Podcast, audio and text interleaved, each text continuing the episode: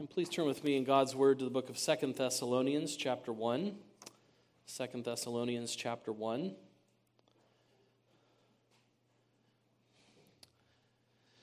Depending on how you think about it today, we're either starting a new series in Second Thessalonians or continuing our series through Thessalonians.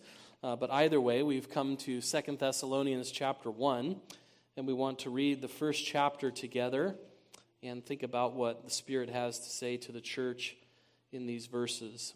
So, Second Thessalonians, beginning in chapter 1, verse 1, and reading through the end of the chapter. And let us pay careful attention, for this is God's own word. Paul, Silvanus, and Timothy, to the church of the Thessalonians in God our Father and the Lord Jesus Christ. Grace to you and peace from God our Father and the Lord Jesus Christ. We ought always to give thanks to God for you, brothers, as is right, because your faith is growing abundantly, and the love of every one of you for another, one another is increasing. Therefore, we ourselves boast about you in the churches of God for your steadfastness and faith in all your persecutions and in the afflictions that you are enduring. This is evidence of the righteous judgment of God that you may be considered worthy of the kingdom of God for which you are also suffering. Since indeed God considers it just to repay with affliction those who afflict you, and to grant relief to you who are afflicted, as well as to us, when the Lord Jesus is revealed from heaven with his mighty angels in flaming fire, inflicting vengeance on those who do not know God and on those who do not obey the gospel of our Lord Jesus. They will suffer the punishment of eternal destruction away from the presence of the Lord and from the glory of his might when he comes on that day to be glorified in his saints and to be marveled at among all who have believed, because our testimony to you was believed. To this end, we always pray for you that our God may make you worthy of his calling and may fulfill every resolve for good and every work of faith by his power, so that the name of our Lord Jesus may be glorified in you and you in him, according to the grace of our God and the Lord Jesus Christ. Thus far, the reading of God's word, may he bless it to us. Um, one of the interesting things about the scriptures is when you have these situations where a letter has been written to a church once and then a letter is written again. Um, it, it, it invites us to ask the question where have these people been for this time? How did the letter, the first letter, meet them? How does the second letter meet them? How are they doing? Um, and that's always kind of a fascinating question, sort of where are they now? Um, there are documentaries devoted to that. You know, if you had a, a band that was a one hit wonder in the 90s, and people say, Where are they now? What have they been doing since then? Did they ever do anything else? We, we kind of in, we're interested in those stories. Where are they now? Um, and specifically, when it comes to the Bible, we're interested in the story. How did the first letter greet the Thessalonian church that was going so well that Paul really was happy with and just said, you know, continue to go in the direction that you're going. Do the things you're doing, just do them more and more. And then we come to a second letter and we want to ask the question how are they doing? How does this letter find them? Um, as best we can tell, um, and it's limited, but as best we can tell, uh, this letter is written about a year after the first letter. Um, and so there's been about a year of time between the two letters. And so we have here uh, a, a, snapshot of how they're doing, um, how, the, how the year has gone since Paul last wrote. Um, and we see to the praise of God that they are doing very well. Um, that the letter has come to them, and the second letter comes not to say, you know, you didn't do the things I told you to do, you have to step your game up, but rather what the letter comes and says, you've been doing well, and we are so thankful to God to hear it.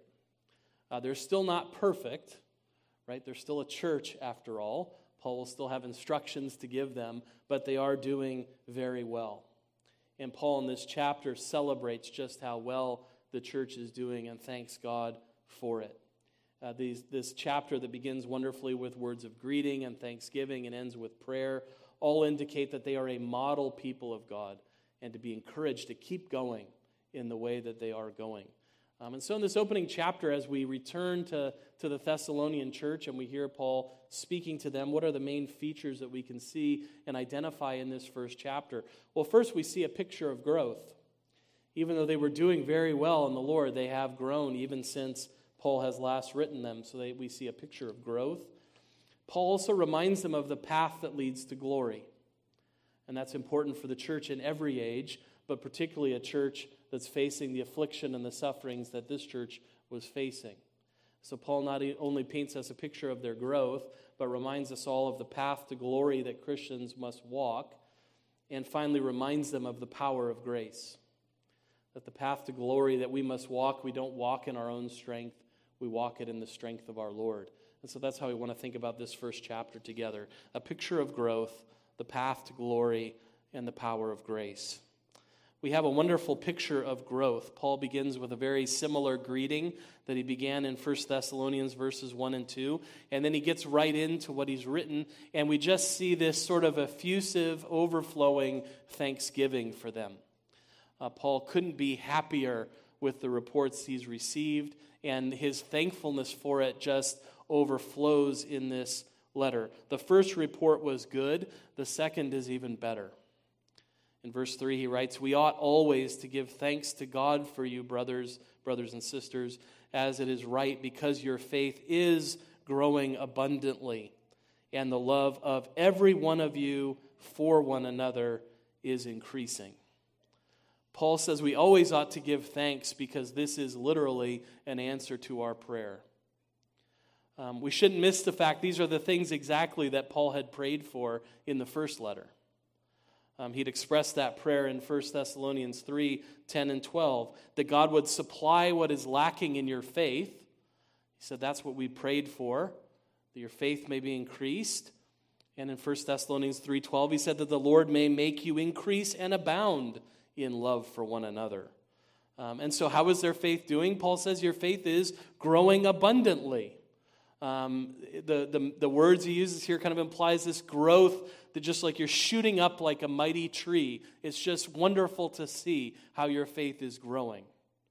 Uh, wonderful internal organic growth that springs up in this church. Paul is so thankful to read about these things. Their faith is doing well. And he prayed for their faith and he prayed for their love. And how is their love doing? Well, it is not just increasing, but Paul sort of says he's super increasing. It's just, again, overflowing to one another. It's, it's more almost than he could have hoped for. The, the words he uses just has this overflowing, expansive character, like when waters would flood um, a field. It's just this idea that love is just overflowing. And it's not just that, that love is super abounding in you know, little pockets of the congregation, but what does he say? he talks about the love that's from every one of you for one another is flowing like this. That everybody in the church is, is growing like this. Everyone in the church is loving like this. Everyone is loving everyone else. Each of you for one another. That's a wonderful thing to be able to say about a church. May God grant that that would be said of us, that we would overflow in love, each of us for all of us. Um, it's a wonderful picture of growth for which God gives thanks. And Paul knows enough to know that whatever faith has grown and whatever love has overflowed in the church is God's work. And that's why he says, for the wonderful work that God does, we ought always to give him thanks. We owe him thanks continually, Paul says, for the good things that are happening here. Um, faith doesn't grow like this apart from the work of God. Love doesn't grow like this apart from the work of God. Paul is recognizing this as a wonderful testimony to what God is doing by his Spirit. Um, and that's why we prayed this morning in our congregational prayer the way we prayed from Colossians 3. We want all of those things that God talks about there to be true of us, and we know that only God can work that in us by His Spirit. And so it's a reminder to us if we want to grow in faith, if we want to grow in love, we ought always to be asking God for these things and thanking Him for them when we see them developing. Because Paul is saying, the work that's been done among you, I boast about you wherever, wherever we go. I, I talk to people about what a model church the Thessalonian church is. Um, Paul says, We boast. Paul, Silvanus, Silas, and Timothy, they're all boasting about this church as a model of faith, as a model of love, and especially a model of faith and love not in an easy situation. Right? There's, there's all, this, all this sunniness in the things that Paul talks about going on in the church. But then, you know, a kind of dark cloud passes over that sun when we read about what the church is suffering. We boast about you in the churches of God for your steadfastness and your faith in all your persecutions and in the afflictions that you are enduring. Um, it's a beautiful flower of faith and love that's growing up from this church, but it's growing up in a desolate place. It's growing up in the midst of persecution. It's growing up in the midst of affliction. And so it's not just that faith and love are superabounding in the church, but they're doing it despite all the things that they are suffering. This was a persecuted church, this was an afflicted church. And yet, even in the midst of their persecutions, even in the midst of their afflictions, their faith is thriving and their love is growing. That should be a reminder to us about the strength of the church in this world, built by the Spirit of God and fueled by the grace of God. That even in a desolate place, even in the midst of a crooked and depraved generation, it's still possible for us to shine like stars in the sky. It's still possible for the church to grow and to thrive. I think that's important as we think about the persecutions and the afflictions that the church is facing in our day and may face in days to come. I hear a lot of people worrying about the church in that sense, worrying about what persecutions might come, what hardships might come, what, what afflictions might come. We worry about that for ourselves, particularly we worry about that for our children. Right? What kind of, what kind of world are they going to live in? And it's a reminder to us that it's the kind of world where Christ is still king, where the Holy Spirit has not lost any of his power, and that even in hard places, in persecuted places, in afflicted places, the church can grow in faith and in love to the glory of God. Uh, this is a reminder to us that the church has thrived in difficult places, that the church today is still thriving in difficult places. It's a call to be encouraged. And it's a call for us to remember that this is the path to glory. This is the path to glory that the church is called to walk. One of suffering and persecution that yields its way to glory at the coming of our Lord Jesus Christ. We can sometimes feel like when we are suffering in the midst of affliction and difficulty, when the church is suffering, when we as individuals are suffering, that it's some sign that things are going wrong. Um, we, we, we sometimes know that even when our theology is better than that. Um, even when we're you know, sitting in our comfortable chairs talking about these things, we say, you know, of course, you know, we have to trust in the Lord, and, and through many tribulations we must enter the kingdom of God. It's, it's easy to say that. It's harder to say that when you're in the midst of the tribulations and to recognize that that's what God is doing. And sometimes in the midst of pre- present suffering, we can forget that that is the path of glory. And I think that's really what Paul wants to sketch out for the Thessalonian church as he moves through verses 3 through 10. It can be hard to tease out everything that Paul's saying here because he writes it in one long sentence in Greek. So it's all, it all is together as one. And so you have to kind of go through and tease out the things that he's saying here and to figure out what is, what is his point? What are the ideas that he's trying to convey to us? And what he wants to convey to the church in every age, particularly to this Thessalonian church and any church that's facing afflictions and difficulties in life, is to have a proper understanding of suffering. Because we might know conceptually that we have to suffer, but it's hard when we're in the midst of it to deal with it. And Paul wants to preach to this church and make sure they continue to have a proper understanding of their suffering. Because, in the one sense, we always know, we always remind ourselves that it's costly to follow the Lord Jesus Christ. Um, and the, the scriptures disabuse us of any notion that following Christ will make, make for an easy life.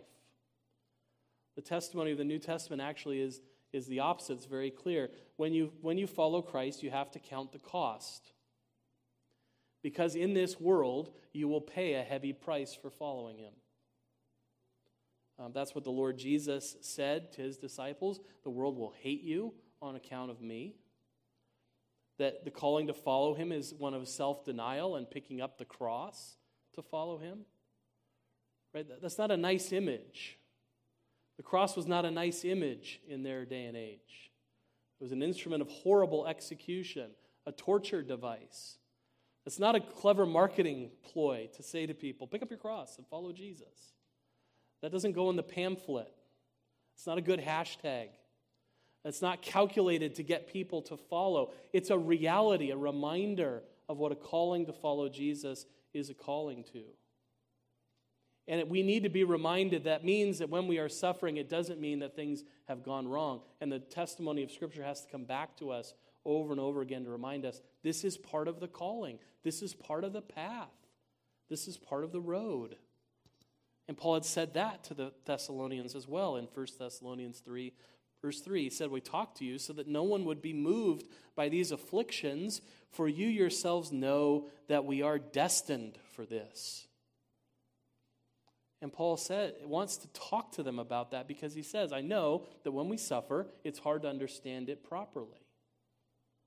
But we have to understand that this is part of the plan by God's grace that God is saying to us always as Christians suffering will always be present in the Christian walk, but it's never pointless.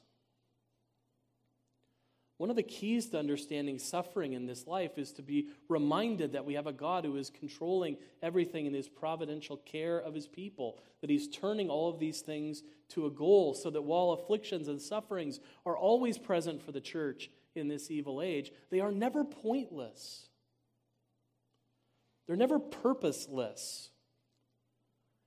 And we need to understand God's purpose in working, that God always has a purpose for our good. Because there's nothing worse than being in the midst of affliction and feeling like there's no point. And almost everybody who's been in severe affliction and severe trouble has wrestled with that question and said, God, I know you must be doing something because you always have a plan, but I can't for the life of me figure out what the plan is or how you're going to bring good out of this.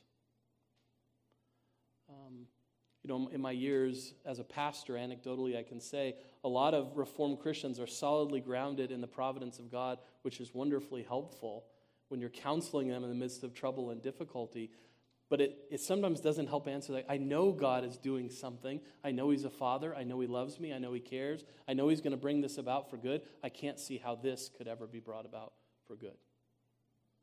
This thing that I'm suffering. The Psalms are filled with this kind of cry, aren't they?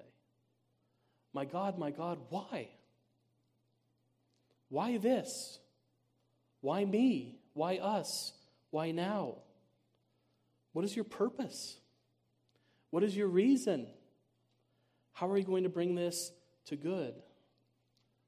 And we know that these sufferings are working out God's eternal purposes in our lives.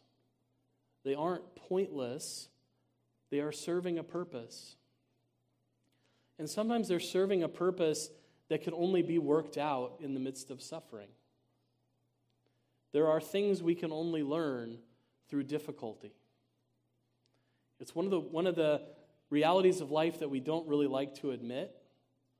Uh, we we kind of want to bargain with God and say, you know, I could learn the same lesson an easier way. Can we make a deal? Could we? I'll, I'll, I'll learn about steadfastness under fire. Can I just get out of the fire? But you see what Paul is reminding the, the Thessalonian church is you are being built up, not just in faith and love, but in a love that is tested. You're a model not just of what you're doing in yourself, but of what you're doing in the midst of your circumstances. Notice that he says, I don't just boast about you, I boast about you of your steadfastness and faith in all your persecutions and in all your afflictions. That this is what God is doing in you and in your midst. He's building you up and using the afflictions, using the persecutions to make you battle tested, to harden you in the fight. Um, and it's required of us to go through these things at times that we might be built up. This text is a reminder to us to have a proper understanding of suffering. It does have a purpose. God is forming us through it.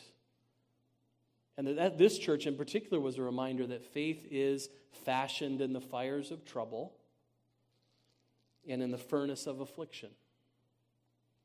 That's how faith is built, like a, like a blacksmith making a sword.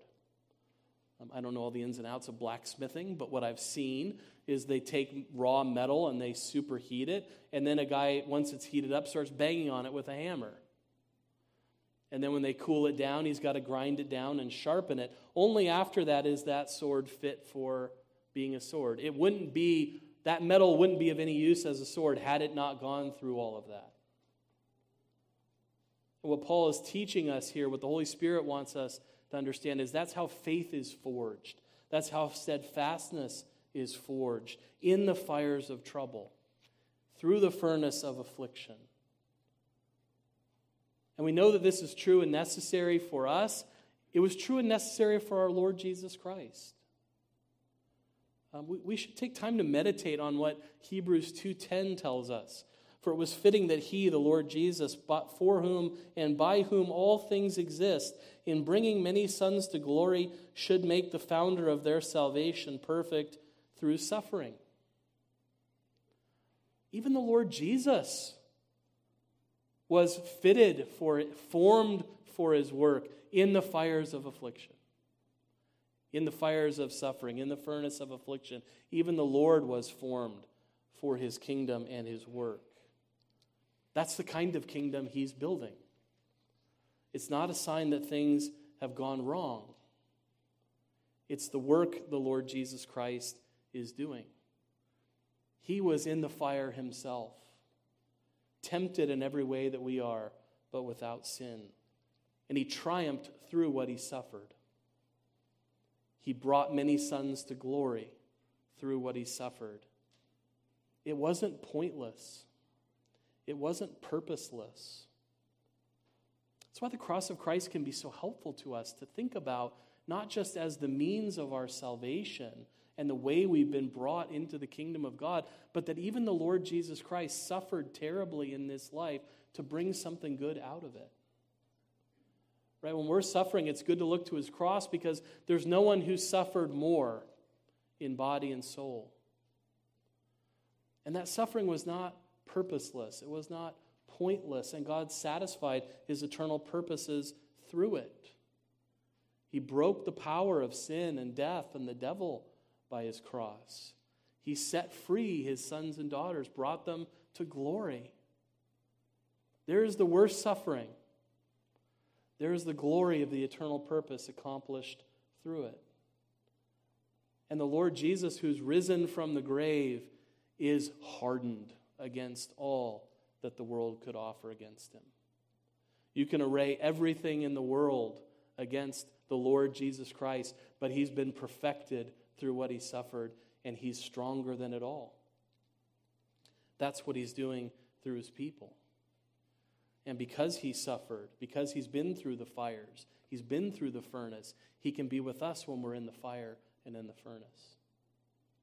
Whether that's literally, like the men in Daniel, or figuratively with us in the fires and the furnaces that we face. He's been through it. He knows how to help, and He has the power to help. He reminds us that if He earned the kingdom through suffering, should we be surprised that we enter the kingdom through suffering? This is the way that He's working. We have to have a proper understanding of the suffering so that we might have also a proper understanding of where this is going. Right? Um, this is not just a sort of you know, tighten your helmets, buckle up your chin straps. It's, it's a mess out there. Good luck, right?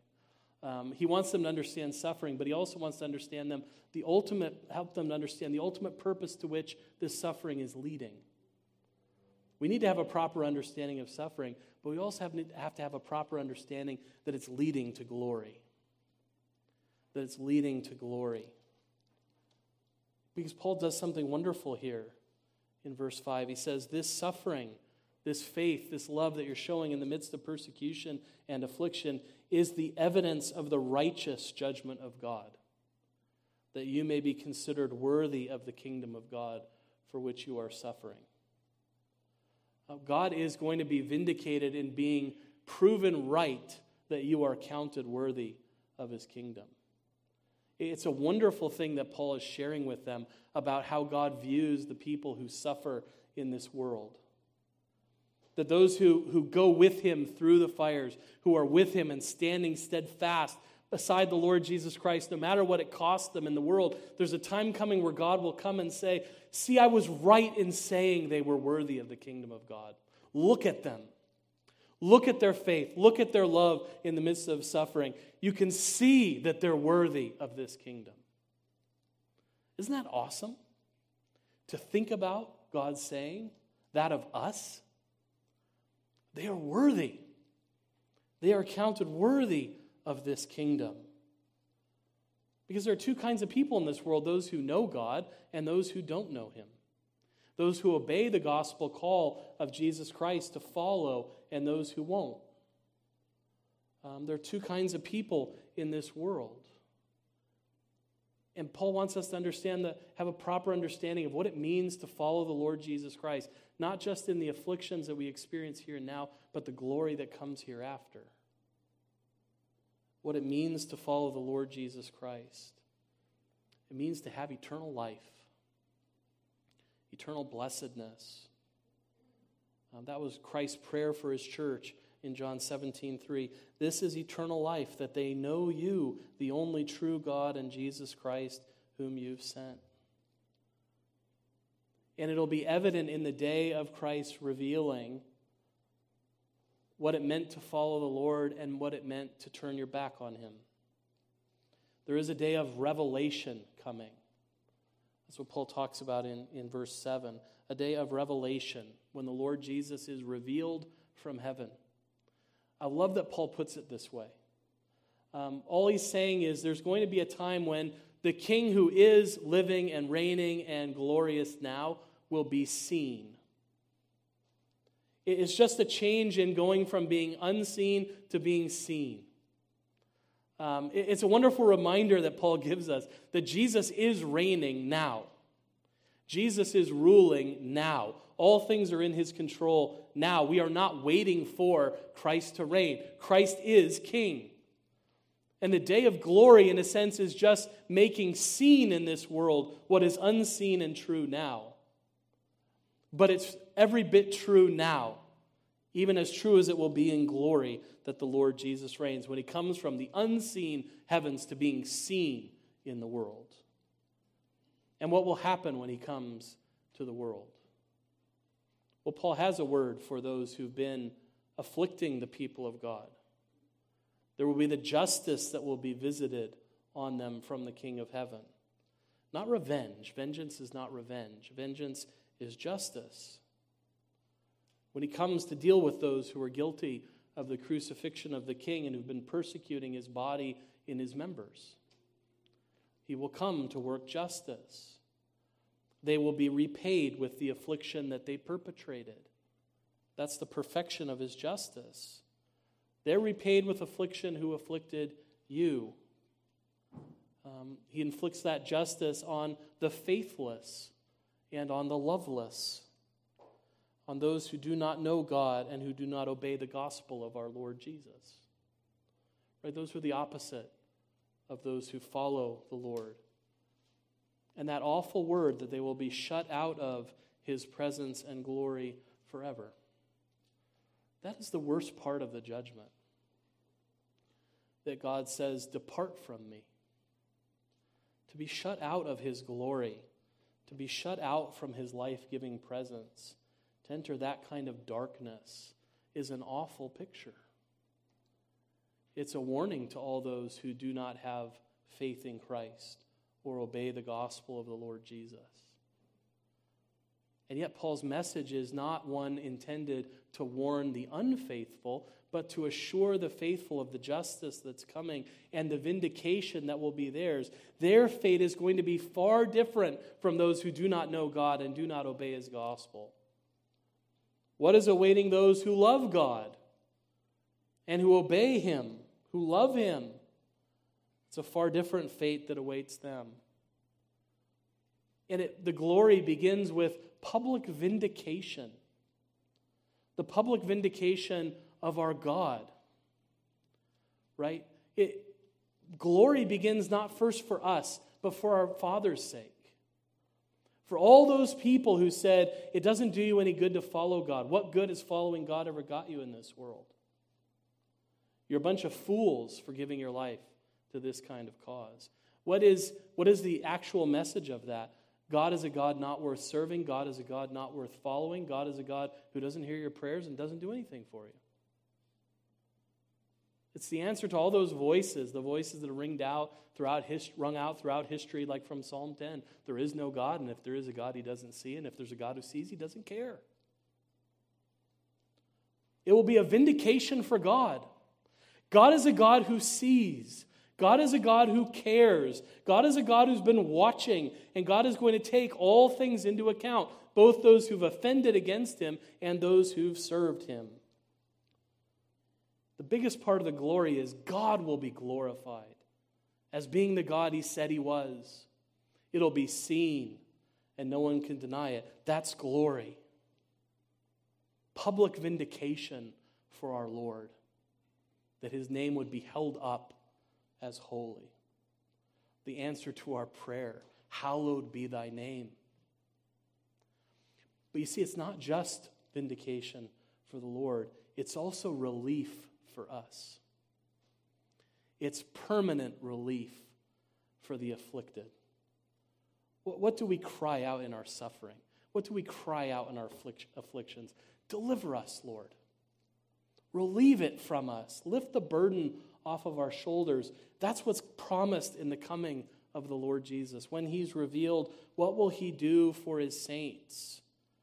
He will grant us relief do you need relief this morning? I know I do. Do you need relief? This is the promise of the revelation of Jesus Christ for all those who love him, for all those who believe in him, for all those who follow him. It's the promise of relief.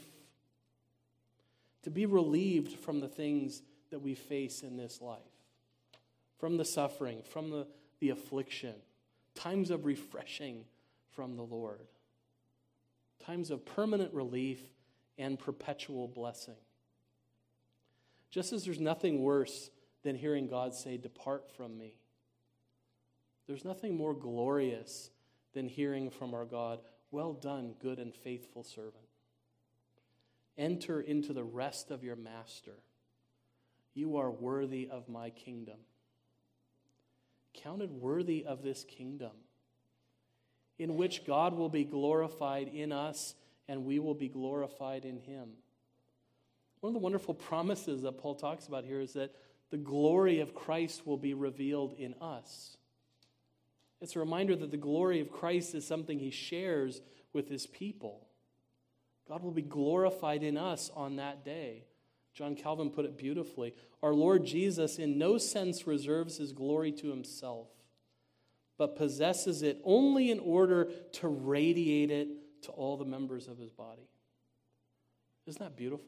God, Jesus Christ possesses his glory that he might radiate it to all of us, that it might shine in us and out from us, glorified in the Son. And when God brings this, when God brings his public vindication, our permanent relief, our perpetual blessing. Is it any surprise that Paul says, and we will marvel? We will marvel in him whom we have believed. However great we think we've made it, it will be better.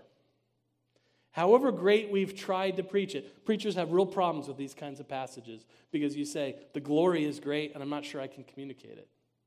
In fact, I'm sure I can't communicate. The glory is too great. But Paul even says, no matter how great we think it is, we still, when we see the revelation, when we see the vindication, when we see the relief, when we experience the blessing, we'll marvel that this is our God. No wonder we can spend an eternity praising his name without exhausting the praise that's due to him. We'll experience that reality that Isaiah talks about in Isaiah 25 9. It will be said on that day, Behold, this is our God. We have waited for him that he might save us. This is the Lord. We have waited for him.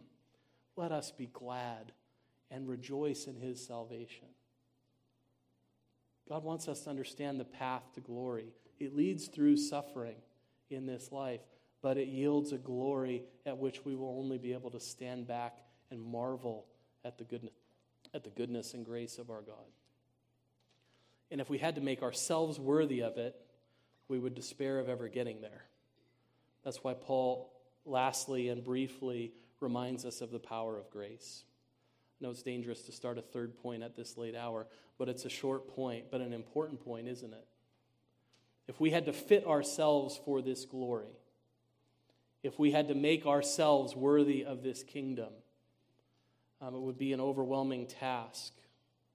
It's a glorious future that awaits us, but we are still in the crucible. We're still in the furnace.